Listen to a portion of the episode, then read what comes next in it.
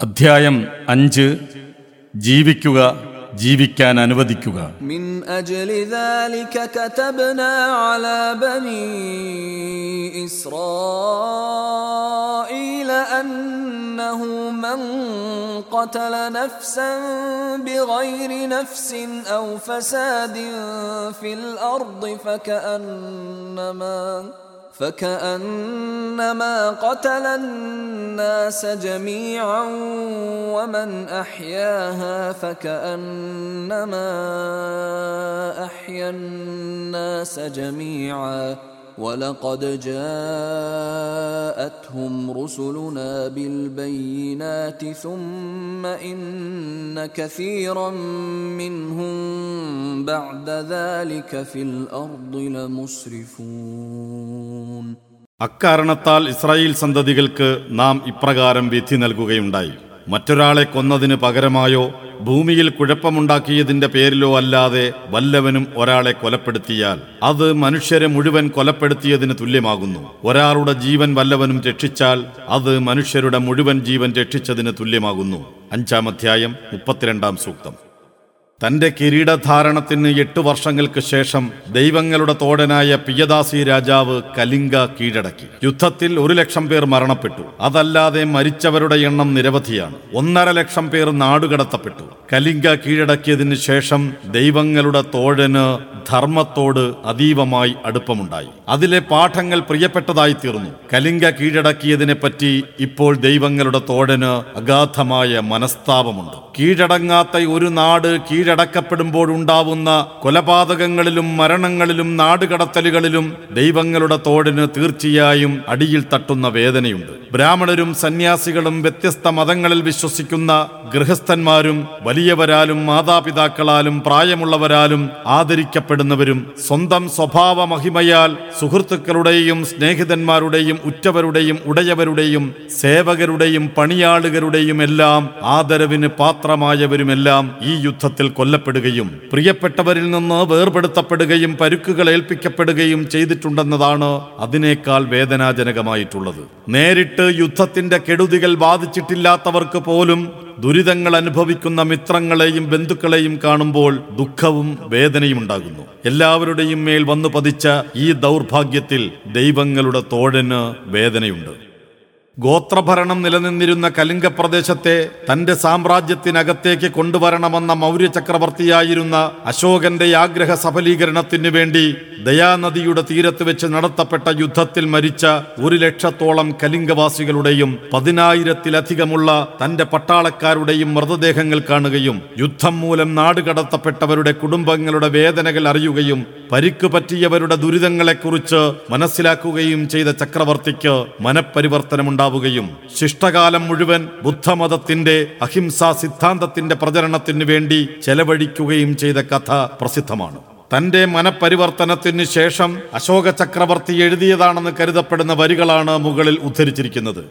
തന്റെ ആലേഖനങ്ങളിലുടനീളം അശോക ചക്രവർത്തി സ്വന്തത്തെ കുറിക്കുവാൻ ഉപയോഗിച്ചിരുന്ന നാമമാണിത്. പിയദാസി എന്ന പാലി പദത്തിന് കാരുണ്യത്തോടെ എല്ലാം നോക്കിക്കാണുന്നവൻ എന്നാണ് അർത്ഥം പ്രിയദർശിൻ എന്ന സംസ്കൃത പദത്തിന് തുല്യമാണ് ഈ പാലി പദമെന്ന് ഭാഷാവിദഗ്ധന്മാർ വ്യക്തമാക്കിയിട്ടുണ്ട്.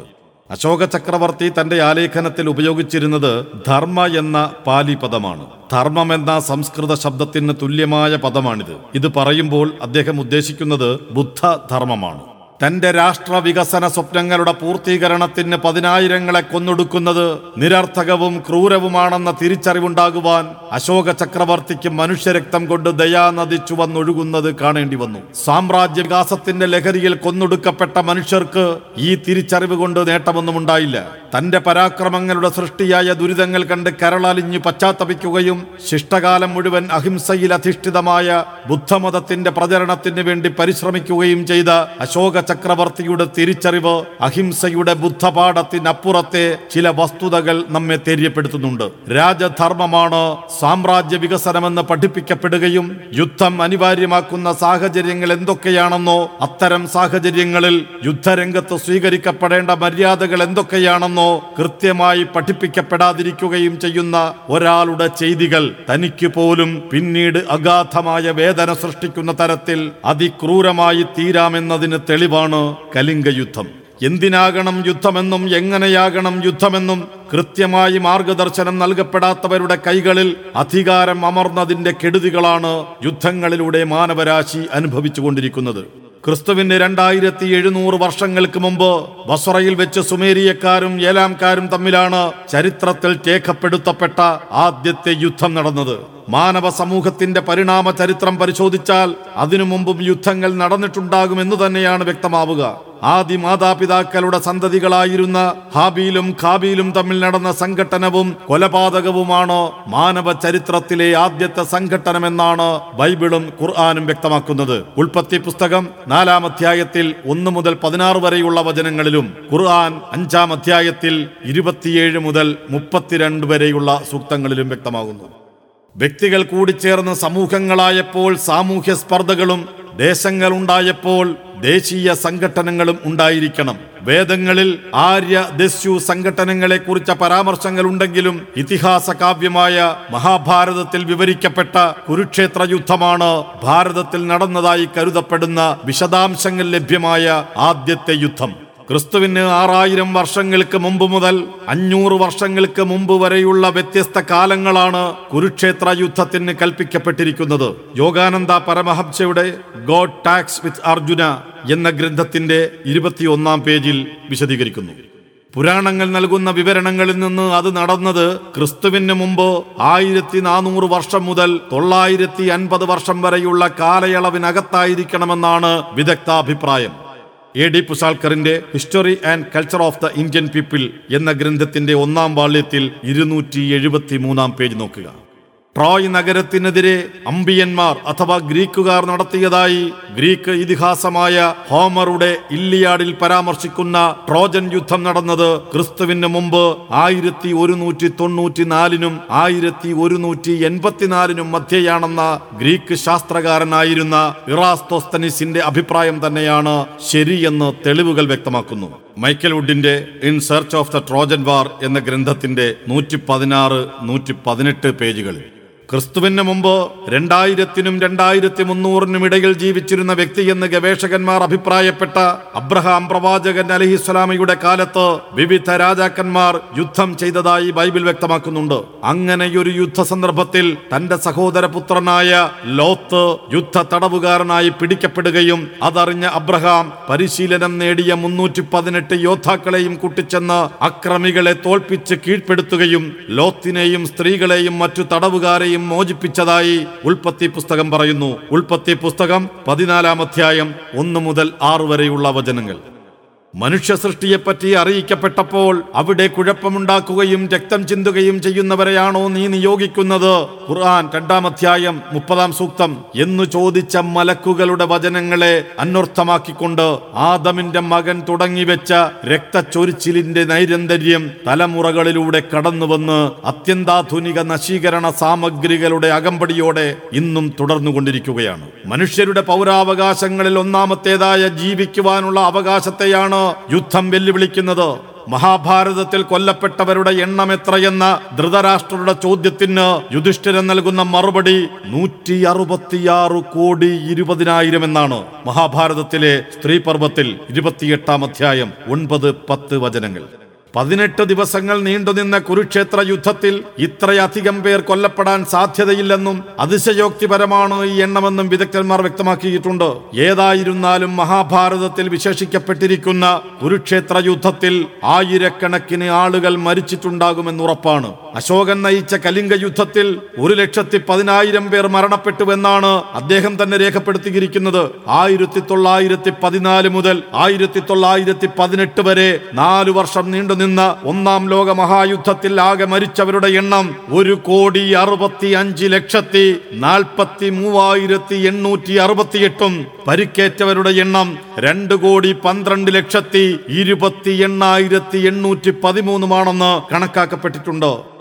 ആയിരത്തി തൊള്ളായിരത്തി മുപ്പത്തി ഒമ്പത് മുതൽ ആയിരത്തി തൊള്ളായിരത്തി നാൽപ്പത്തി അഞ്ച് വരെ നീണ്ടുനിന്ന രണ്ടാം ലോക മഹായുദ്ധത്തിലാകട്ടെ പതിനൊന്ന് കോടി മുപ്പത്തി ഒൻപത് ലക്ഷത്തി പതിനോരായിരത്തി അഞ്ഞൂറ് പേരാണ് മരണപ്പെട്ടത്. രാഷ്ട്ര നേതാക്കന്മാരുടെ സ്വപ്ന സാക്ഷാത്കാരങ്ങൾക്കായി നടന്ന ഈ യുദ്ധങ്ങളിൽ മരിച്ചവരെല്ലാം യുദ്ധത്തിൽ പങ്കെടുത്ത പട്ടാളക്കാരായിരുന്നില്ല. കലിംഗ യുദ്ധത്തിൽ മരണപ്പെട്ട ഒരു ലക്ഷം പേർ തങ്ങളുടെ രാജ്യത്തെ ആക്രമിക്കുവാനായി വന്ന അശോകന്റെ പടയാളികളെ പ്രതിരോധിക്കാൻ ശ്രമിച്ച കലിംഗവാസികളായിരുന്നു. അശോകൻ തന്നെ വ്യക്തമാക്കിയതുപോലെ സന്യാസിമാരും ബ്രാഹ്മണന്മാരും വൃദ്ധരും കുട്ടികളും എല്ലാം അതിലുണ്ടായിരുന്നു. ഒന്നാം ലോക മഹായുദ്ധത്തിൽ തൊണ്ണൂറ്റിയേഴ് ലക്ഷത്തി ഇരുപത്തിരണ്ടായിരത്തി അറുന്നൂറ്റി ഇരുപത് പട്ടാളക്കാർ മരിച്ചപ്പോൾ ഒൻപത് ലക്ഷത്തി നാൽപ്പത്തിയാറായിരത്തി ഇരുന്നൂറ്റി നാൽപ്പത്തിയെട്ട് സിവിലിയന്മാർ യുദ്ധത്തിൽ നേരിട്ടും അൻപത്തിയെട്ട് ലക്ഷത്തി എഴുപത്തി അയ്യായിരം പേർ യുദ്ധാനന്തര കെടുതികളാലും മരണപ്പെട്ടു. രണ്ടാം ലോക മഹായുദ്ധത്തിലാകട്ടെ നാല് കോടി പതിനേഴ് ലക്ഷത്തി പതിനേഴായിരത്തി അഞ്ഞൂറ് പട്ടാളക്കാരും ഏഴ് കോടി നാൽപ്പത്തി മൂന്ന് ലക്ഷത്തി എഴുപത്തി ഏഴായിരം സിവിലിയന്മാരുമാണ് കൊല്ലപ്പെട്ടത്. അധികാര കൈമാറ്റങ്ങൾക്ക് വേണ്ടി മാത്രമായി നടന്ന ഈ യുദ്ധങ്ങളിലെല്ലാം സാധാരണക്കാരായ കോടിക്കണക്കിന് മനുഷ്യർക്ക് തങ്ങളുടെ ജീവൻ വെടിയേണ്ടി വന്നു. നമ്മളുടെ താല്പര്യങ്ങൾക്കനുസൃതമായി വർത്തിക്കുവാൻ ശത്രുവിനെ നിർബന്ധിക്കലാണ് യുദ്ധം എന്ന പേർഷ്യൻ യുദ്ധതന്ത്രജ്ഞനായിരുന്ന കാൾ വോൺ ക്ലാസ്വിഷിന്റെ നിർവചനത്തിലെ നിർബന്ധിക്കൽ പ്രക്രിയയാൽ ജീവൻ കൊടുക്കേണ്ടി വരുന്നത് പ്രസ്തുത പ്രക്രിയ കൊണ്ട് യാതൊരുവിധ ഉപകാരവുമില്ലാത്ത സാധാരണക്കാരാണ് എന്നതാണ് സങ്കടകരം പുതിയ ആയുധങ്ങളും സാങ്കേതിക വിദ്യകളും ഉണ്ടായപ്പോൾ മരണപ്പെടുന്ന സാധാരണക്കാരുടെ എണ്ണം വർദ്ധിച്ചുവെന്നല്ലാതെ അവരുടെ സുരക്ഷയ്ക്ക് ആവശ്യമായ നടപടികളൊന്നും ഉണ്ടാക്കുന്നതിൽ ഭരണകൂടങ്ങളൊന്നും വിജയിച്ചിട്ടില്ല. ഭീകരതയ്ക്കെതിരെയുള്ള യുദ്ധം എന്ന പേരിൽ ലോക പോലീസ് ചമഞ്ഞുകൊണ്ട് അമേരിക്ക നടത്തുന്ന നരനായാട്ടുകളിൽ മരണപ്പെടുന്ന സിവിലിയന്മാർ എത്രയാണെന്ന് പോലും കണക്കാക്കാൻ കഴിയില്ല. ഒന്നാം ലോക മഹായുദ്ധത്തിൽ മരിച്ച സിവിലിയന്മാരുടെ എണ്ണം പട്ടാളക്കാരുടേതിനേക്കാൾ കുറവായിരുന്നുവെങ്കിൽ രണ്ടാം ലോക മഹായുദ്ധത്തിൽ അത് കൂടുതലായി തീർന്നു. ഇന്നു നടക്കുന്ന യുദ്ധങ്ങളിലെല്ലാം ഏറെയും കൊല്ലപ്പെടുന്നത് സാധാരണക്കാരാണ്. ഒരു മൂന്നാം ലോക മഹായുദ്ധം ഉണ്ടാവുകയാണെങ്കിൽ മാനവരാശി തന്നെ നാമാവശേഷമാകുമെന്നാണ് രണ്ടാം ലോക മഹായുദ്ധത്തിൽ ആദ്യമായി പ്രയോഗിക്കപ്പെട്ട അതിമാരകമായ ആറ്റം ബോംബിന് പിന്നിലെ സിദ്ധാന്തത്തിന്റെ ഉപജ്ഞാതാവായ ആൽബർട്ട് ഐൻസ്റ്റൈൻ മുന്നറിയിപ്പ് നൽകിയത്. അദ്ദേഹം പറഞ്ഞു മൂന്നാം ലോക മഹായുദ്ധത്തിൽ ഉപയോഗിക്കപ്പെടുന്ന ആയുധങ്ങൾ എന്തൊക്കെയായിരിക്കുമെന്ന് എനിക്കറിഞ്ഞുകൂടാ. എന്നാൽ ഒരു നാലാം ലോക മഹായുദ്ധം ഉണ്ടാവുകയാണെങ്കിൽ അതിൽ ഉപയോഗിക്കപ്പെടുക കമ്പുകളും കല്ലുകളും മാത്രമായിരിക്കും. തന്റെ ആപേക്ഷികതാ സിദ്ധാന്തത്തിന്റെ വെളിച്ചത്തിൽ പദാർത്ഥത്തെ ഊർജമാക്കി മാറ്റാൻ കഴിയുമെന്ന് സിദ്ധാന്തിച്ചതും അതിന്റെ സമവാക്യമായ ഈ ടു എം സി സ്ക്വയേർഡ് എന്ന സൂത്രവാക്യം നിർദ്ധരിച്ചെടുത്തതും ഐൻസ്റ്റൈൻ ആണ് ഈ സൂത്രവാക്യത്തിന്റെ വെളിച്ചത്തിൽ ആറ്റോമിക ബോംബ് നിർമ്മിച്ചത് റോബർട്ട് ഓപ്പൻഹീമർ എന്ന അമേരിക്കൻ ഭൗതിക ശാസ്ത്രജ്ഞനാണ് മനുഷ്യജീവന് ഏറെ പവിത്രതയുണ്ടെന്ന് പഠിപ്പിക്കുന്ന ആദർശമാണ് ഇസ്ലാം. ജീവിക്കുവാനുള്ള മനുഷ്യരുടെ അവകാശത്തെ അന്യായമായി ഹനിക്കുവാൻ ആർക്കും അവകാശമില്ലെന്നാണ് അത് പഠിപ്പിക്കുന്നത്. ആദ്യത്തെ കൊലപാതകത്തെക്കുറിച്ച് പരാമർശിച്ചുകൊണ്ട് ഖുർആൻ പറഞ്ഞു من أجل ذلك كتبنا على بني إسرائيل أنه من قتل نفسا بغير نفس أو فساد في الأرض فكأنما فكأنما قتل الناس جميعا ومن أحياها فكأنما أحيا الناس جميعا. ولقد جاءتهم رسلنا بالبينات ثم إن كثيرا منهم بعد ذلك في الأرض لمسرفون. അക്കാരണത്താൽ ഇസ്രായേൽ സന്തതികൾക്ക് നാം ഇപ്രകാരം വിധി നൽകുകയുണ്ടായി. മറ്റൊരാളെ കൊന്നതിന് പകരമായോ ഭൂമിയിൽ കുഴപ്പമുണ്ടാക്കിയതിന്റെ പേരിലോ അല്ലാതെ വല്ലവനും ഒരാളെ കൊലപ്പെടുത്തിയാൽ അത് മനുഷ്യരെ മുഴുവൻ കൊലപ്പെടുത്തിയതിന് തുല്യമാകുന്നു. ഒരാളുടെ ജീവൻ വല്ലവനും രക്ഷിച്ചാൽ അത് മനുഷ്യരുടെ മുഴുവൻ ജീവൻ രക്ഷിച്ചതിന് തുല്യമാകുന്നു. നമ്മുടെ ദൂതന്മാർ വ്യക്തമായ തെളിവുകളുമായി അവരുടെ ഇസ്രായേലിയുടെ അടുത്ത് ചെന്നിട്ടുണ്ട്. എന്നിട്ട് അതിനുശേഷം അവരിൽ ധാരാളം പേർ ഭൂമിയിൽ അതിക്രമം പ്രവർത്തിച്ചു കൊണ്ടിരിക്കുകയാണ് അഞ്ചാം അധ്യായം മുപ്പത്തിരണ്ടാം സൂക്തം. ഒരാളും അന്യായമായി വധിക്കപ്പെട്ടുകൂടാ എന്ന് ഇസ്രായേലിയർക്ക് നൽകിയ ദൈവിക ബോധനം അവർക്ക് നൽകപ്പെട്ട പത്ത് കൽപ്പനകളിൽ രേഖപ്പെടുത്തിയിട്ടുണ്ട്. ബൈബിൾ പഴയ നിയമത്തിലെ പുറപ്പാട് പുസ്തകത്തിലും ഇരുപതാം അധ്യായം ഒന്ന് മുതൽ പതിനേഴ് വരെയുള്ള വചനങ്ങളിൽ ആവർത്തന പുസ്തകത്തിലും അഞ്ചാം അധ്യായം ആറ് മുതൽ ഇരുപത്തിരണ്ട് വരെയുള്ള വചനങ്ങളിലും ഉദ്ധരിച്ചിരിക്കുന്ന പത്ത് കൽപ്പനകളിൽ ആറാമത്തേത് നീ കൊല്ലരുത് എന്നാണ്. ആദമിന് ശേഷം വന്ന പ്രവാചകന്മാരിലൂടെ എല്ലാം അന്യായമായ കൊലക്കെതിരെയുള്ള ബോധവൽക്കരണം ഉണ്ടായിട്ടുണ്ടെന്ന് നടേ ഉദ്ധരിച്ച ഖുർആൻ സൂക്തം സൂചിപ്പിക്കുന്നുണ്ട് മറ്റൊരാളെ മാത്രമല്ല സ്വന്തത്തെ വധിക്കാൻ പോലും ആർക്കും അവകാശമില്ലെന്നാണ് ഇസ്ലാമിന്റെ അധ്യാപനം ഖുർആൻ പറയുന്നു يا ايها الذين امنوا لا تاكلوا اموالكم بينكم بالباطل الا إلا أن تكون تجارة عن تراض منكم ولا تقتلوا أنفسكم إن الله كان بكم رحيما ومن يفعل ذلك عدوانا وظلما فسوف نصليه نارا وكان ذلك على الله يسيرا നിങ്ങൾ നിങ്ങളെ തന്നെ കൊലപ്പെടുത്തുകയും ചെയ്യരുത്. തീർച്ചയായും അള്ളാഹു നിങ്ങളോട് കരുണയുള്ളവനാകുന്നു. ആരെങ്കിലും അതിക്രമമായും അന്യായമായും അങ്ങനെ ചെയ്യുന്ന പക്ഷം നാം അവനെ നരകാഗ്നിയിലിട്ട് കരിക്കുന്നതാണ്. അത് അള്ളാഹുവിന് എളുപ്പമുള്ള കാര്യമാകുന്നു. നാലാം അധ്യായം ഇരുപത്തിയൊൻപത് മുപ്പത് സൂക്തങ്ങൾ. ആത്മഹത്യ ചെയ്യുന്നവർക്ക് സ്വർഗം നിഷിദ്ധമാണെന്ന് മുഹമ്മദ് നബി സല്ലാഹു അലൈ വസല്ലം പഠിപ്പിച്ചു. സാബിത്ത് ബിൻ ദഹാക്കിൽ നിന്ന് നബി സല്ലാഹു അലൈ വസല്ലം പറഞ്ഞു ഇരുമ്പായുധം ഉപയോഗിച്ച് സ്വയം ഹത്യ നടത്തിയ ഏതൊരാളും അതേ ആയുധം കൊണ്ട് നരകാഗ്നിയിൽ ശിക്ഷിക്കപ്പെടുന്നതാണ്. സഹയുൽ ബുഖാരി കിതാബുൽ ജനായിസ്.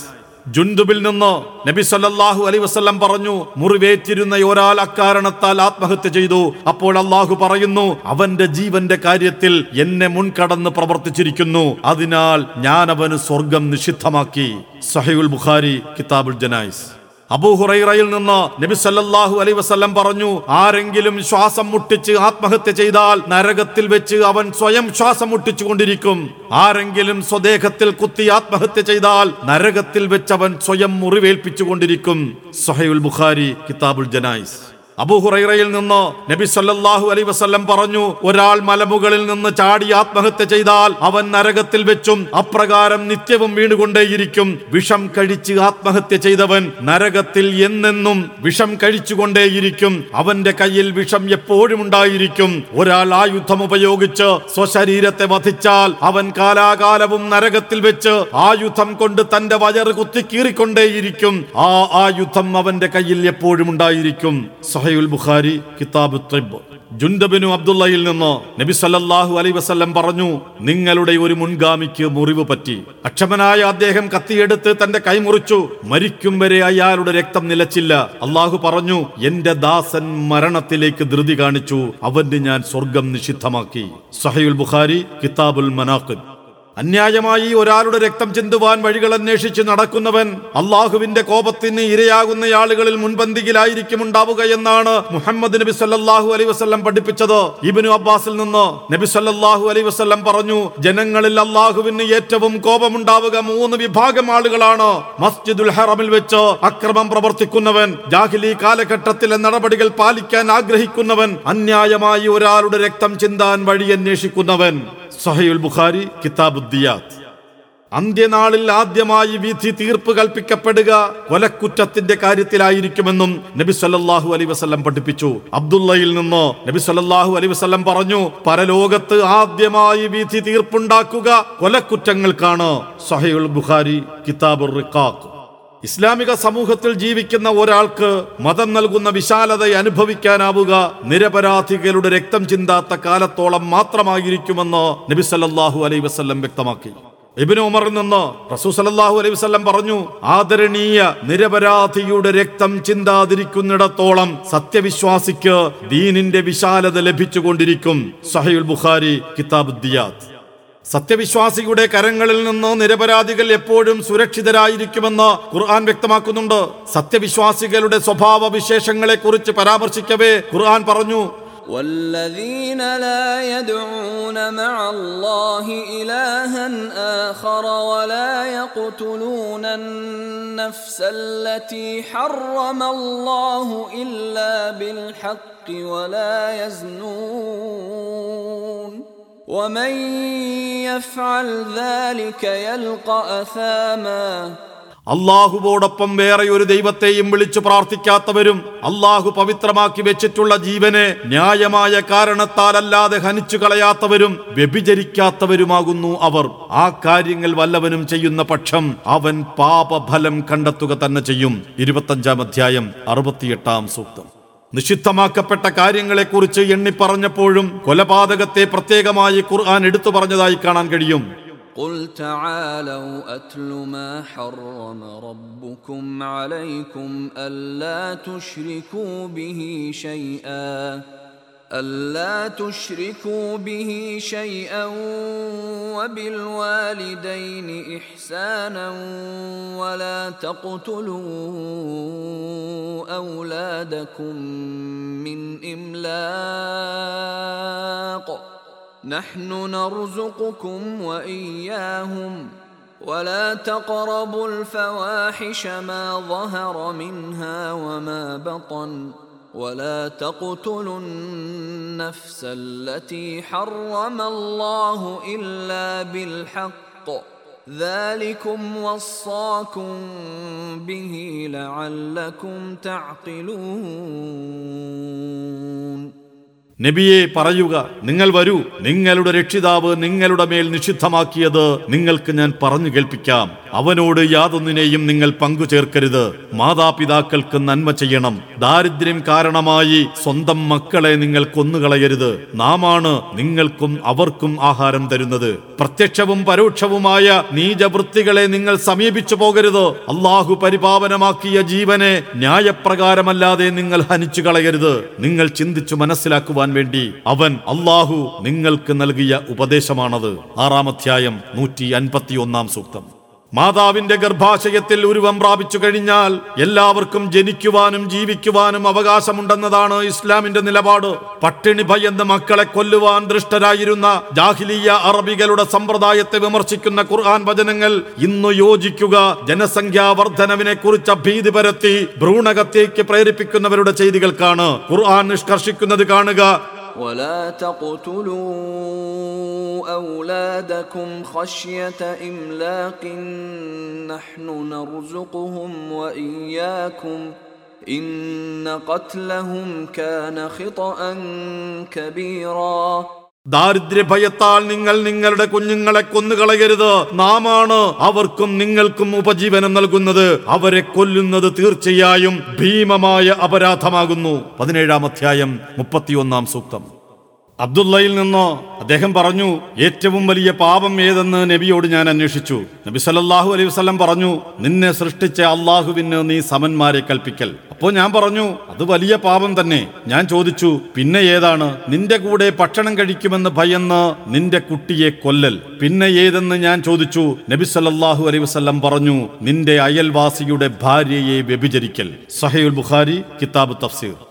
അള്ളാഹു പവിത്രമാക്കിയ ജീവൻ ഹനിക്കപ്പെടരുത് എന്ന ഖുർആാനിക നിർദ്ദേശത്തോടൊപ്പം തന്നെ ന്യായമായ കാരണങ്ങളല്ലാതെ എന്നുകൂടി പറയുന്നുണ്ടെന്ന വസ്തുത ശ്രദ്ധേയമാണ്. ഒരു കാരണവശാലും ജീവൻ ഹനിക്കപ്പെട്ടുകൂടാ എന്ന അപ്രായോഗികമായ അഹിംസാ നിയമമല്ല ഇസ്ലാം പഠിപ്പിക്കുന്നത്. ന്യായമായ കാരണങ്ങളാൽ ചിലപ്പോൾ ജീവൻ ഹനിക്കേണ്ടി വരുമെന്ന വസ്തുത ഇസ്ലാം അംഗീകരിക്കുന്നു. ജീവൻ ഹിംസിക്കപ്പെടേണ്ട അനിവാര്യമായ സാഹചര്യങ്ങൾ എന്തൊക്കെയാണെന്ന് ഖുർആൻ തന്നെ വ്യക്തമാക്കുകയും ചെയ്യുന്നു.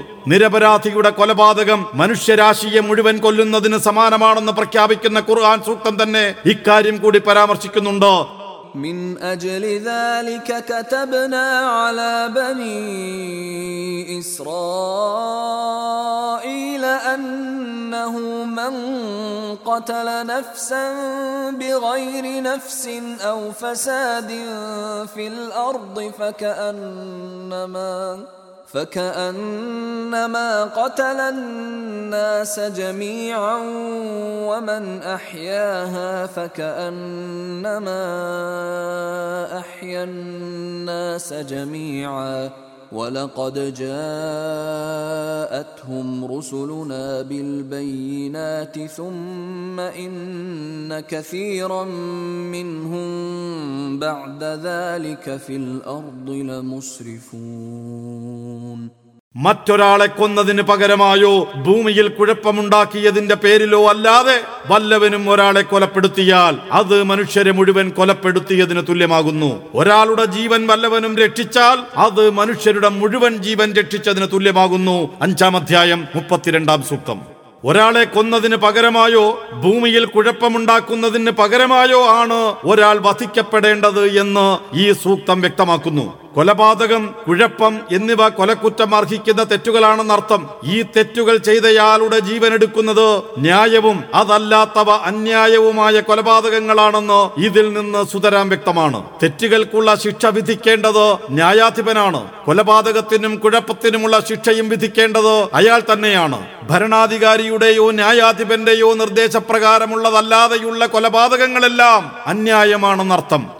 അബദ്ധത്തിൽ സംഭവിച്ചു പോകുന്നതാണെങ്കിൽ പോലും കൊലപാതകം അന്യായമായി തന്നെ മനസ്സിലാക്കുകയും അതിനുള്ള പ്രായച്ചിത്തം ചെയ്യുകയും വേണമെന്ന് ഇസ്ലാമിക പാഠത്തിൽ നിന്ന് ഇത് സുതരാം വ്യക്തമാകുന്നുണ്ട് ഖുർആൻ പഠിപ്പിക്കുന്നത് കാണുക وما كان لمؤمن ان يقتل مؤمنا الا خطأ ومن قتل مؤمنا خطأ فتحرير رقبة مؤمنة ودية مسلمة ودية مسلمة إلى أهله إلا أن يصدقوا.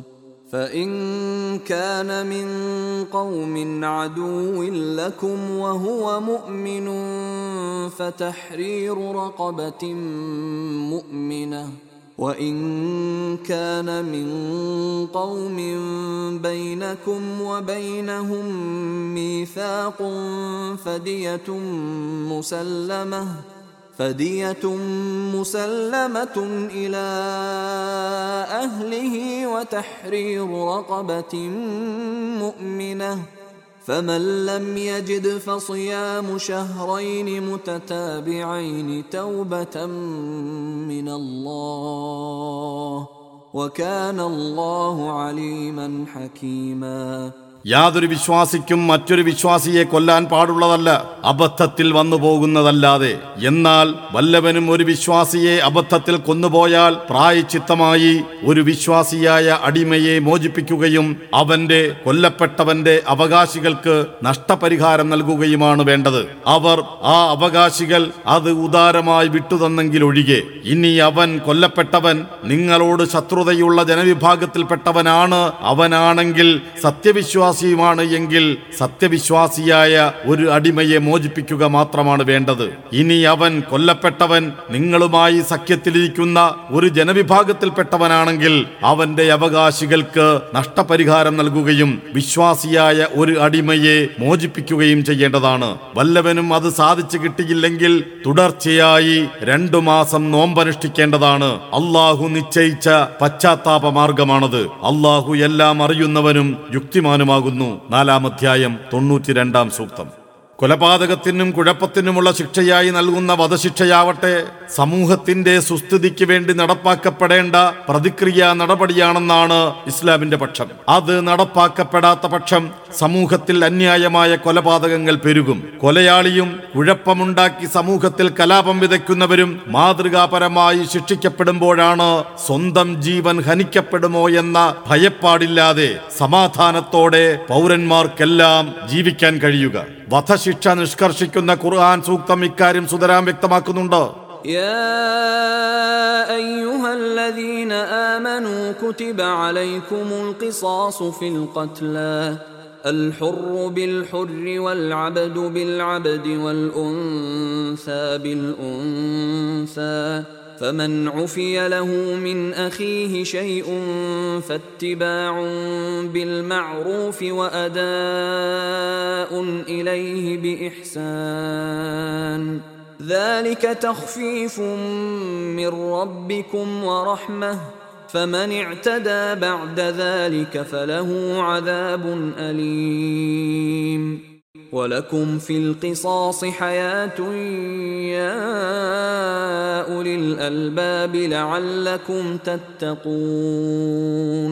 സത്യവിശ്വാസികളെ കൊല ചെയ്യപ്പെടുന്നവരുടെ കാര്യത്തിൽ തുല്യ ശിക്ഷ നടപ്പാക്കുക എന്നത് നിങ്ങൾക്ക് നിയമമാക്കപ്പെട്ടിരിക്കുന്നു. സ്വതന്ത്രനു പകരം സ്വതന്ത്രനും അടിമയ്ക്ക് പകരം അടിമയും സ്ത്രീക്ക് പകരം സ്ത്രീയും കൊല്ലപ്പെടേണ്ടതാണ്. ഇനി അവന് കൊലയാളിക്ക് തന്റെ സഹോദരന്റെ പക്ഷത്ത് നിന്ന് വല്ല ഇളവും ലഭിക്കുകയാണെങ്കിൽ അവൻ മര്യാദ പാലിക്കുകയും നല്ല നിലയിൽ നഷ്ടപരിഹാരം കൊടുത്തു വീട്ടുകയും ചെയ്യേണ്ടതാകുന്നു. നിങ്ങളുടെ രക്ഷിതാവെങ്കിൽ നിന്നുള്ള ഒരു വിട്ടുവീഴ്ചയും കാരുണ്യവുമാകുന്നു അത്. ഇനി അതിനുശേഷവും ആരെങ്കിലും അതിക്രമം പ്രവർത്തിക്കുകയാണെങ്കിൽ അവന് വേദനയേറിയ ശിക്ഷയുണ്ടായിരിക്കും. ബുദ്ധിമാന്മാരെ അങ്ങനെ തുല്യ ശിക്ഷ നൽകുന്നതിലാണ് നിങ്ങളുടെ ജീവിതത്തിന്റെ നിലനിൽപ്പ്. നിങ്ങൾ സൂക്ഷ്മത പാലിക്കുന്നതിന് വേണ്ടിയത്രേ ഈ നിയമ നിർദ്ദേശങ്ങൾ രണ്ടാം അധ്യായം നൂറ്റി എഴുപത്തിയെട്ട് നൂറ്റി എഴുപത്തി ഒൻപത് സൂക്തങ്ങൾ. കുറ്റവാളി മാത്രമാണ് ശിക്ഷിക്കപ്പെടേണ്ടതെന്നും ഒരാളുടെ അടിമയെ വധിച്ചാൽ തിരിച്ച് കൊലയാളിയുടെ അടിമയെ വധിക്കുന്നത് പോലെയുള്ള പ്രാകൃത സമ്പ്രദായങ്ങൾ അനീതിയാണെന്നും അവ വർജിക്കേണ്ടവയാണെന്നും കൊലയാളിയെ ശിക്ഷിക്കണമോ അതല്ല നഷ്ടപരിഹാരം സ്വീകരിച്ച് വെറുതെ വിടണമോ നഷ്ടപരിഹാരത്തിൽ ഇളവ് ചെയ്യണമോ എന്നെല്ലാം തീരുമാനിക്കുവാനുള്ള ആത്യന്തികമായ അധികാരം കൊല്ലപ്പെട്ടവന്റെ അവകാശികൾക്കാണെന്നും വ്യക്തമാക്കുന്ന ഈ ഖുർആൻ സൂക്തങ്ങളിലെ പരാമർശങ്ങൾ അവസാനിപ്പിക്കുന്നത് ബുദ്ധിമാന്മാരെ തുല്യശിക്ഷ നൽകുന്നതിലാണ് നിങ്ങളുടെ ജീവിതത്തിന്റെ നിലനിൽപ്പ് എന്ന് പറഞ്ഞുകൊണ്ടാണെന്ന വസ്തുത ശ്രദ്ധേയമാണ്. കുറ്റവാളികൾ ശിക്ഷിക്കപ്പെടാതിരിക്കുകയും സമൂഹത്തിൽ അവർക്ക് സ്വൈര്യവിഹാരം നടത്തുവാൻ അവസരമുണ്ടാവുകയും ചെയ്താൽ സമാധാനപൂർണമായി ജീവിതം സാധ്യമാകാത്ത സ്ഥിതിയാണ് സംജാതമാവുകയെന്നും അതുകൊണ്ട് തന്നെ പ്രതിക്രിയ ചെയ്യേണ്ടത് സമൂഹത്തിന്റെ ആവശ്യമാണെന്നും വ്യക്തമാക്കുകയാണ് ഈ സൂക്തങ്ങൾ ചെയ്യുന്നത്. നാട്ടിൽ കലാപങ്ങളും കുഴപ്പങ്ങളും ഉണ്ടാക്കുകയും സ്വൈര്യജീവിതത്തെ താറുമാറാക്കുകയും ചെയ്യുന്നവർക്കും നിഷ്കൃഷ്ടമായ ശിക്ഷകൾ തന്നെ നൽകണമെന്നാണ് ഖുർആാനിന്റെ അനുശാസന. إنما جزاء الذين يحاربون الله ورسوله ويسعون في الأرض فسادا أن يقتلوا أن يقتلوا أو يصلبوا أو تقطع أيديهم وأرجلهم من خلاف أو ينفوا من الأرض. ذلك لهم خزي في الدنيا ولهم في الآخرة عذاب عظيم. إلا الذين تابوا من قبل أن تقدروا عليهم فاعلموا فاعلموا أن الله غفور رحيم. അള്ളാഹുവോടും അവന്റെ ദൂതനോടും പോരാടുകയും ഭൂമിയിൽ കുഴപ്പമുണ്ടാക്കാൻ ശ്രമിക്കുകയും ചെയ്യുന്നവർക്കുള്ള പ്രതിഫലം അവർ കൊന്നൊടുക്കപ്പെടുകയോ ക്രൂശിക്കപ്പെടുകയോ അവരുടെ കൈകളും കാലുകളും എതിർവശങ്ങളിൽ നിന്നായി മുറിച്ചു കളയപ്പെടുകയോ നാടുകടത്തപ്പെടുകയോ ചെയ്യുക മാത്രമാകുന്നു. അതവർക്ക് ഇഹലോകത്തുള്ള അപമാനമാകുന്നു. പരലോകത്ത് അവർക്ക് കനത്ത ശിക്ഷയും ഉണ്ടായിരിക്കും എന്നാൽ അവർക്കെതിരിൽ നടപടിയെടുക്കാൻ നിങ്ങൾക്ക് കഴിയുന്നതിന്റെ മുമ്പായി പശ്ചാത്തപിച്ചു മടങ്ങിയവർ ഇതിൽ നിന്നൊഴിവാണ് അള്ളാഹു ഏറെ പൊറുക്കുന്നവനും കരുണാനിധിയുമാണെന്ന് നിങ്ങൾ മനസ്സിലാക്കുക. അഞ്ചാം അധ്യായം മുപ്പത്തിമൂന്ന് മുപ്പത്തിനാല് സൂക്തങ്ങൾ. കൊലപാതകങ്ങളും കുഴപ്പങ്ങളുമില്ലാത്ത ഒരു സമൂഹത്തിന്റെ സൃഷ്ടിയാണ് ഇസ്ലാം വിഭാവന ചെയ്യുന്നത്. കൊലയാളിയെയും കുഴപ്പക്കാരെയും കലാപകാരികളെയും സ്വൈര്യമായ സാമൂഹിക ജീവിതത്തെ തകർക്കുന്നവരെയും മാതൃകാപരമായി ശിക്ഷിക്കണമെന്ന് പറയുമ്പോൾ അതുവഴി ഇത്തരം പ്രശ്നങ്ങളൊന്നുമില്ലാത്ത സമാധാനപൂർണമായ സാമൂഹ്യ അന്തരീക്ഷം സൃഷ്ടിക്കണമെന്ന ലക്ഷ്യമാണ് ഇസ്ലാമിനുള്ളത്.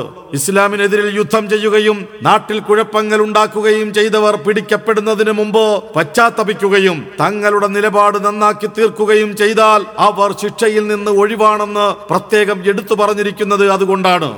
ശിക്ഷിക്കുകയല്ല സമാധാനപൂർണമായ സാമൂഹ്യ അന്തരീക്ഷം സൃഷ്ടിക്കുകയാണ് ഇസ്ലാമിക നിയമങ്ങളുടെ ലക്ഷ്യം. കുഴപ്പങ്ങളും കലാപങ്ങളും കൊലപാതകങ്ങളും അധാർമികതകളും ഇല്ലാത്ത എല്ലാവർക്കും ശാന്തിയോടെ ജീവിക്കാനാവുന്ന ഒരു സമൂഹത്തിന്റെ സൃഷ്ടി. ഇസ്ലാമിലെ യുദ്ധ നിയമങ്ങളുടെയും സ്ഥിതി ഇതാണ്. ആദർശത്തിന് വേണ്ടിയുള്ളതാണ് ഇസ്ലാമിലെ യുദ്ധം. എതിരാളികളെയെല്ലാം ഉന്മൂലനം ചെയ്യുകയോ ലോകത്തിന്റെ മേൽ മുസ്ലിങ്ങളുടെ രാഷ്ട്രീയ അധിനിവേശം സ്ഥാപിക്കുകയോ ചെയ്യുന്നതിന് വേണ്ടിയുള്ളതല്ല അത്. ദൈവദത്തമായ ജീവിത വ്യവസ്ഥയനുസരിച്ച് ജീവിക്കുവാനും അത് മറ്റുള്ളവർക്ക് പകർന്നു കൊടുക്കുവാനുമുള്ള സ്വാതന്ത്ര്യം ഉണ്ടാക്കുകയാണ് യുദ്ധത്തിന്റെ ലക്ഷ്യം. മുസ്ലിങ്ങളായി ജീവിക്കാൻ അനുവദിക്കാതെ ജനിച്ചു വളർന്ന് നാട്ടിൽ നിന്ന് പലായനം ചെയ്യേണ്ടി വന്നവർക്ക് തങ്ങളുടെ അവകാശങ്ങൾ വീണ്ടെടുക്കുന്നതിന് വേണ്ടി പോരാടുവാൻ അനുവദിച്ചുകൊണ്ടുള്ളതാണ് യുദ്ധത്തെക്കുറിച്ച് പരാമർശിക്കുന്ന ആദ്യമായി അവതരിക്കപ്പെട്ട വചനങ്ങൾ. സൂറത്തുൽ ഹജ്ജിലെ മുപ്പത്തിയൊൻപത് നാൽപ്പത് സൂക്തങ്ങൾ അവതരിക്കപ്പെട്ടപ്പോഴാണ് യുദ്ധമുണ്ടാകുവാൻ പോകുന്നുണ്ടെന്ന് തനിക്ക് മനസ്സിലായത് എന്ന് അബൂബക്കർ അള്ളാഹു അൻഹു പറഞ്ഞതായി സ്വീകാര്യമായ പരമ്പരയോടെ ഉദ്ധരിക്കപ്പെട്ടിട്ടുണ്ട്. സുനനുസായിലും ജാമിയു തെർമതിയിലും മുസ്നദ് ഇമാം അഹമ്മദിലും അൽ മുസ്തദറക്ക് അൽ ഹാക്കിമിലും ഉദ്ധരിച്ചിരിക്കുന്ന ഈ ഹദീസ് സ്വഹീഹാണെന്ന് ഇമാം നിസായി രേഖപ്പെടുത്തിയതായി ഇമാം നൈസാബൂരി തന്റെ അസ്ബാബുൻ നുസൂലിൽ പറഞ്ഞിട്ടുണ്ട്. വീടും സമ്പത്തുകളും ഉപേക്ഷിച്ചുകൊണ്ട് ആദർശമനുസരിച്ച് ജീവിക്കുവാൻ വേണ്ടി മാത്രമായി പലായനം ചെയ്തവർക്ക് അവർ പലായനം ചെയ്തെത്തി ജീവിക്കുന്ന നാട്ടിൽ സ്വൈര്യമായിരിക്കുവാൻ അവസരം നൽകാതിരിക്കുന്നവർക്കെതിരെ യുദ്ധം ചെയ്യാൻ അനുവാദമുണ്ടെന്നും ആ യുദ്ധം എടുക്കുന്നവരെ അള്ളാഹു സഹായിക്കുമെന്ന് അറിയിക്കുകയും ചെയ്തുകൊണ്ടുള്ള പ്രസ്തുത സൂക്തങ്ങളുടെ സാരം ഇങ്ങനെയാണ്. യുദ്ധത്തിന് ഇരയാകുന്നവർക്ക് അവർ മർദ്ദിതരായതിനാൽ തിരിച്ചടിക്കാൻ അനുവാദം നൽകപ്പെട്ടിരിക്കുന്നു.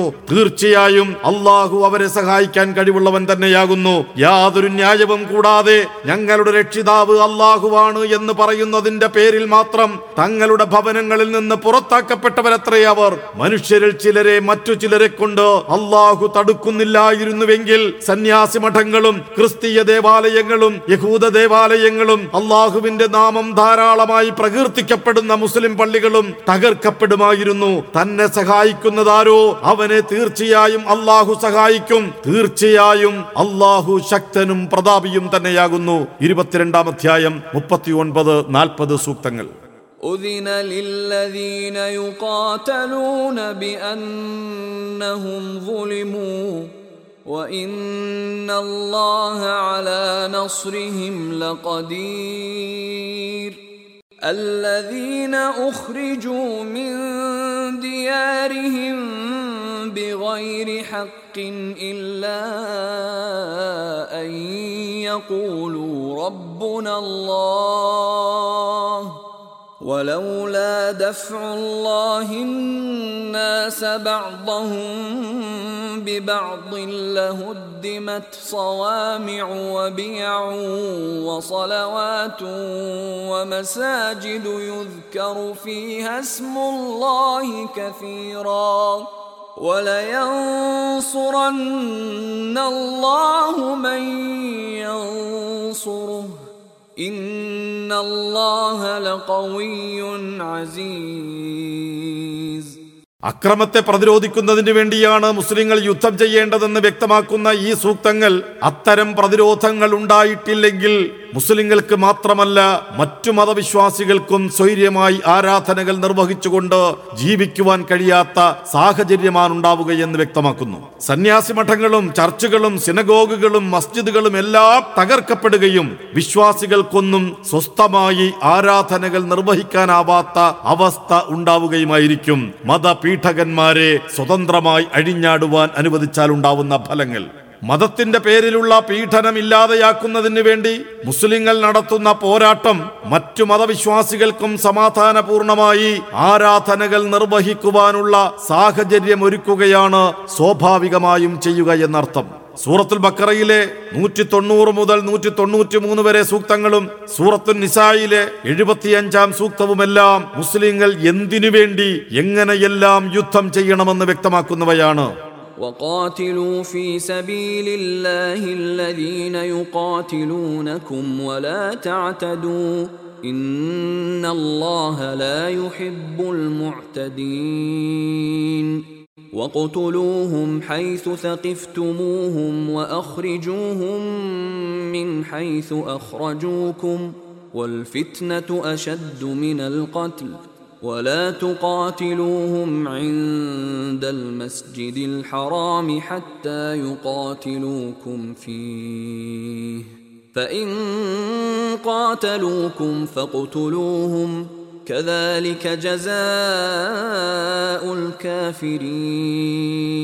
فإن انتهوا فإن الله غفور رحيم. وقاتلوهم حتى لا تكون فتنة ويكون الدين لله. فإن انتهوا فلا عدوان إلا على الظالمين. നിങ്ങളോട് യുദ്ധം ചെയ്യുന്നവരുമായി അള്ളാഹുവിന്റെ മാർഗത്തിൽ നിങ്ങളും യുദ്ധം ചെയ്യുക. എന്നാൽ നിങ്ങൾ പരിധി വിട്ട് പ്രവർത്തിക്കരുത്. പരിധി വിട്ട് പ്രവർത്തിക്കുന്നവരെ അള്ളാഹു ഇഷ്ടപ്പെടുകയില്ല തന്നെ. അവരെ കണ്ടുമുട്ടുന്നിടത്ത് വെച്ച് നിങ്ങൾ അവരെ കൊന്നുകളയുകയും അവർ നിങ്ങളെ പുറത്താക്കിയിടത്ത് നിന്ന് നിങ്ങൾ അവരെ പുറത്താക്കുകയും ചെയ്യുക. കാരണം അവർ നടത്തുന്ന മർദ്ദനം കൊലയേക്കാൾ നിഷ്ഠൂരമാകുന്നു. മസ്ജിദുൽ ഹറമിനടുത്ത് വെച്ച് നിങ്ങൾ അവരോട് യുദ്ധം ചെയ്യരുത്. അവർ നിങ്ങളോട് അവിടെ വെച്ച് യുദ്ധം ചെയ്യുന്നത് വരെ ഇനി അവർ നിങ്ങളോട് അവിടെ വെച്ച് യുദ്ധത്തിൽ ഏർപ്പെടുകയാണെങ്കിൽ അവരെ കൊന്നുകളയുക. അപ്രകാരമാണ് സത്യനിഷേധികൾക്കുള്ള പ്രതിഫലം. ഇനി അവർ പശ്ചാത്തപിച്ച് എതിർപ്പിൽ നിന്ന് വിരമിക്കുകയാണെങ്കിലോ തീർച്ചയായും ഏറെ പൊറുക്കുന്നവനും കരുണാനിധിയുമാണ് അള്ളാഹു മർദ്ദനം ഇല്ലാതെയാവുകയും മതം അള്ളാഹുവിന് വേണ്ടിയാവുകയും ചെയ്യുന്നത് വരെ നിങ്ങൾ അവരോട് യുദ്ധം നടത്തിക്കൊള്ളുക. എന്നാൽ അവർ യുദ്ധത്തിൽ നിന്ന് വിരമിക്കുകയാണെങ്കിൽ അവരിലെ അക്രമികൾക്കെതിരിലല്ലാതെ പിന്നീട് യാതൊരു കയ്യേറ്റവും പാടുള്ളതല്ല രണ്ടാം അധ്യായം നൂറ്റി തൊണ്ണൂറ് മുതൽ നൂറ്റി തൊണ്ണൂറ്റി മൂന്ന് വരെയുള്ള സൂക്തങ്ങൾ وما لكم لا تقاتلون في سبيل الله والمستضعفين من الرجال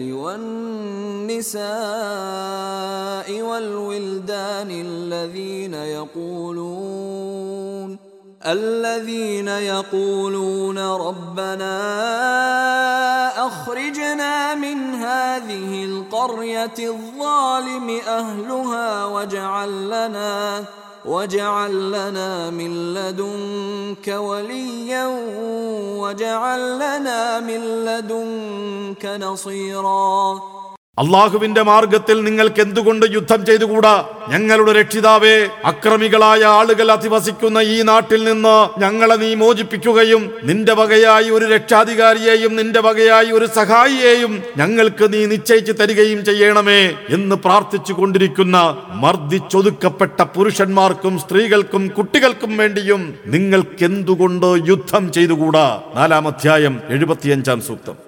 ഈ സൂക്തങ്ങളിൽ നിന്ന് നിർദ്ധരിക്കപ്പെടുന്ന യുദ്ധവിധികൾ താഴെ പറയുന്നവയാണ്. ഒന്ന് മുസ്ലിങ്ങളോട് യുദ്ധം ചെയ്യുന്നവരോട് അവർക്ക് സായുധമായി പ്രതിരോധിക്കാവുന്നതാണ്. രണ്ട് മുസ്ലിങ്ങളെ ആക്രമിക്കുകയും പീഡിപ്പിക്കുകയും അവരുടെ ഭവനങ്ങൾ കയ്യേറുകയും സമ്പത്തുകൾ പിടിച്ചെടുക്കുകയും അവകാശങ്ങൾ അനുവദിക്കാതിരിക്കുകയും ചെയ്യുന്നവർക്കെതിരിൽ അവർക്ക് യുദ്ധം ചെയ്യാവുന്നതാണ്. മൂന്ന് മതവിശ്വാസത്തിന്റെ പേരിൽ മർദ്ദിക്കപ്പെടുകയും പീഡിപ്പിക്കപ്പെടുകയും ശത്രു രാജ്യത്ത് മതവിശ്വാസം പുറത്തു പറയാതെ ജീവിക്കുവാൻ നിർബന്ധിക്കപ്പെടുകയും ചെയ്യുന്നവരെ മോചിപ്പിക്കുന്നതിന് വേണ്ടി മുസ്ലിങ്ങൾക്ക് അടരാടാവുന്നതാണ്. നാല് യുദ്ധം ചെയ്യുന്നത് ശത്രുക്കളോട് പ്രതികാരം ചെയ്യുവാനോ പ്രശസ്തിക്ക് വേണ്ടിയോ അല്ല. പ്രത്യുത അള്ളാഹുവിന്റെ മാർഗത്തിൽ അവന്റെ മതമനുസരിച്ച് ജീവിക്കുവാനും അത് പ്രബോധനം ചെയ്യുന്നതിനുമുള്ള സ്വാതന്ത്ര്യം നേടിയെടുക്കുവാൻ വേണ്ടിയായിരിക്കണം. അഞ്ച് യുദ്ധത്തിൽ അതിക്രമങ്ങൾ ഉണ്ടാകുവാൻ പാടില്ല. ആറ് യുദ്ധത്തിലോ യുദ്ധ സന്ദർഭത്തിലോ ശത്രുക്കളെ വകവരുത്തുവാൻ സന്ദർഭങ്ങൾ ഒന്നും പാഴാക്കരുത്. അവരെ കണ്ടിടത്ത് വെച്ച് കൊല്ലുക തന്നെ വേണം. ഏഴ് മർദ്ദനം ഇല്ലാതെയാവുകയും മതം അള്ളാഹുവിന് വേണ്ടിയാവുകയും ചെയ്യുന്നത് വരെയാണ് മുസ്ലിങ്ങൾ യുദ്ധം ചെയ്യേണ്ടത്. എട്ട്. അക്രമകാരികൾ കുഴപ്പമുണ്ടാക്കുന്നതിൽ നിന്ന് വിരമിച്ചാൽ പിന്നീട് അവരിൽപ്പെട്ട അതിക്രമകാരികൾക്കെതിരിലല്ലാതെ മറ്റുള്ളവർക്കെതിരിൽ യാതൊരുവിധ നടപടികൾ ഉണ്ടാകുവാൻ പാടുള്ളതല്ല. സാമ്രാജ്യ സ്ഥാപനത്തിനോ എതിരാളികളെ കൊന്നൊടുക്കുന്നതിനോ അതിശത്വം സ്ഥാപിച്ച് ആസ്വാദ്യകരമായ ജീവിതം ആസ്വദിക്കുന്നതിനോ വേണ്ടിയല്ല സത്യമെന്ന് ബോധ്യമുള്ള ആദർശമനുസരിച്ച് ജീവിക്കുന്നതിനുള്ള സ്വാതന്ത്ര്യത്തിന് വേണ്ടിയാണ് അനിവാര്യമായ സാഹചര്യത്തിൽ ആയുധമെടുക്കുവാൻ ഇസ്ലാം അനുവദിച്ചിട്ടുള്ളത്. തങ്ങളെയും തങ്ങൾ ഉൾക്കൊള്ളുന്ന ആദർശത്തെയും നശിപ്പിക്കുവാൻ ഒരുങ്ങി സായുധ സമരം നടത്തുന്നവരോട് ആവശ്യമാണെങ്കിൽ സായുധരായി തന്നെ പ്രതികരിക്കണമെന്ന് തന്നെയാണ് ഇസ്ലാമിന്റെ നിലപാട്. ആക്രമിക്കുകയും പീഡിപ്പിക്കുകയും ഭവനങ്ങൾ കയ്യേറുകയും സമ്പത്തുകൾ പിടിച്ചടക്കുകയും ചെയ്യുന്നവരെ പ്രതിരോധിക്കുകയും സത്യമതമനുസരിച്ച് ജീവിക്കാൻ അനുവദിക്കാത്ത സാഹചര്യങ്ങളിൽ ജീവിക്കുന്നവരെ സ്വതന്ത്രരാക്കുകയും സംരക്ഷിക്കുകയും ചെയ്യുവാനുള്ള യുദ്ധത്തിൽ പോലും അതിരുകൾ ലംഘിച്ചുകൂടാ എന്നും അതിക്രമങ്ങൾ കാണിച്ചുകൂടാ എന്നുമാണ് ഇസ്ലാം അനുശാസിക്കുന്നത്. സ്വയം ജീവിക്കുകയും മറ്റുള്ളവരെ ജീവിക്കാൻ അനുവദിക്കുകയും ചെയ്യുക എന്നാണ് ഇസ്ലാം എല്ലാവരോടും അനുശാസിക്കുന്നത്. സ്വാർത്ഥമായ ജീവിതത്തിന് വേണ്ടി മറ്റുള്ളവരെ ജീവിക്കുവാൻ അനുവദിക്കാത്ത സാഹചര്യങ്ങൾ ഉണ്ടാകുമ്പോൾ അത്തരക്കാർക്കെതിരെ നടത്തുന്നതാണ് ഇസ്ലാം അനുവദിച്ച സായുധ സമരം. അതിക്രമകാരികളെ പ്രതിരോധിക്കുവാനായുള്ള പ്രസ്തുത സമരം നടന്നിട്ടില്ലെങ്കിൽ സമാധാനപൂർണമായി ജീവിക്കുവാനുള്ള സ്വാതന്ത്ര്യമാണ് ഹനിക്കപ്പെടുകയെന്ന് വ്യക്തമാക്കിക്കൊണ്ടാണ് ഖുർആൻ സായുധ സമരത്തിന് അനുമതി നൽകിയതെന്ന വസ്തുത ശ്രദ്ധേയമാണ് أذن للذين يقاتلون بأنهم ظلموا وإن الله على نصرهم لقدير الذين أخرجوا من ديارهم بغير حق إلا أن يقولوا ربنا الله. ولولا دفع الله الناس بعضهم ببعض لهدمت صوامع وبيع وصلوات ومساجد يذكر فيها اسم الله كثيرا. ولينصرن الله من ينصره. إن الله لقوي عزيز യുദ്ധത്തിന് ഇരയാകുന്നവർക്ക് അവർ മർദ്ദിതരായതിനാൽ തിരിച്ചടിക്കാൻ അനുവാദം നൽകപ്പെട്ടിരിക്കുന്നു. തീർച്ചയായും അള്ളാഹു അവരെ സഹായിക്കാൻ കഴിവുള്ളവൻ തന്നെയാകുന്നു. യാതൊരു ന്യായവും കൂടാതെ ഞങ്ങളുടെ രക്ഷിതാവ് അള്ളാഹുവാണ് എന്ന് പറയുന്നതിന്റെ പേരിൽ മാത്രം തങ്ങളുടെ ഭവനങ്ങളിൽ നിന്ന് പുറത്താക്കപ്പെട്ടവരത്രേ അവർ. മനുഷ്യരിൽ ചിലരെ മറ്റു ചിലരെ കൊണ്ട് അള്ളാഹു തടുക്കുന്നില്ലായിരുന്നുവെങ്കിൽ സന്യാസി മഠങ്ങളും ക്രിസ്തീയ ദേവാലയങ്ങളും യഹൂദ ദേവാലയങ്ങളും അള്ളാഹുവിന്റെ നാമം ധാരാളമായി പ്രകീർത്തിക്കപ്പെടുന്ന മുസ്ലിം പള്ളികളും തകർക്കപ്പെടുമായിരുന്നു. തന്നെ സഹായിക്കുന്നതാരോ അവനെ തീർച്ചയായും അള്ളാഹു സഹായിക്കും. തീർച്ചയായും അള്ളാഹു ശക്തനും പ്രതാപിയും തന്നെയാകുന്നു. ഇരുപത്തിരണ്ടാം അധ്യായം മുപ്പത്തി ഒൻപത് നാൽപ്പത് സൂക്തങ്ങൾ.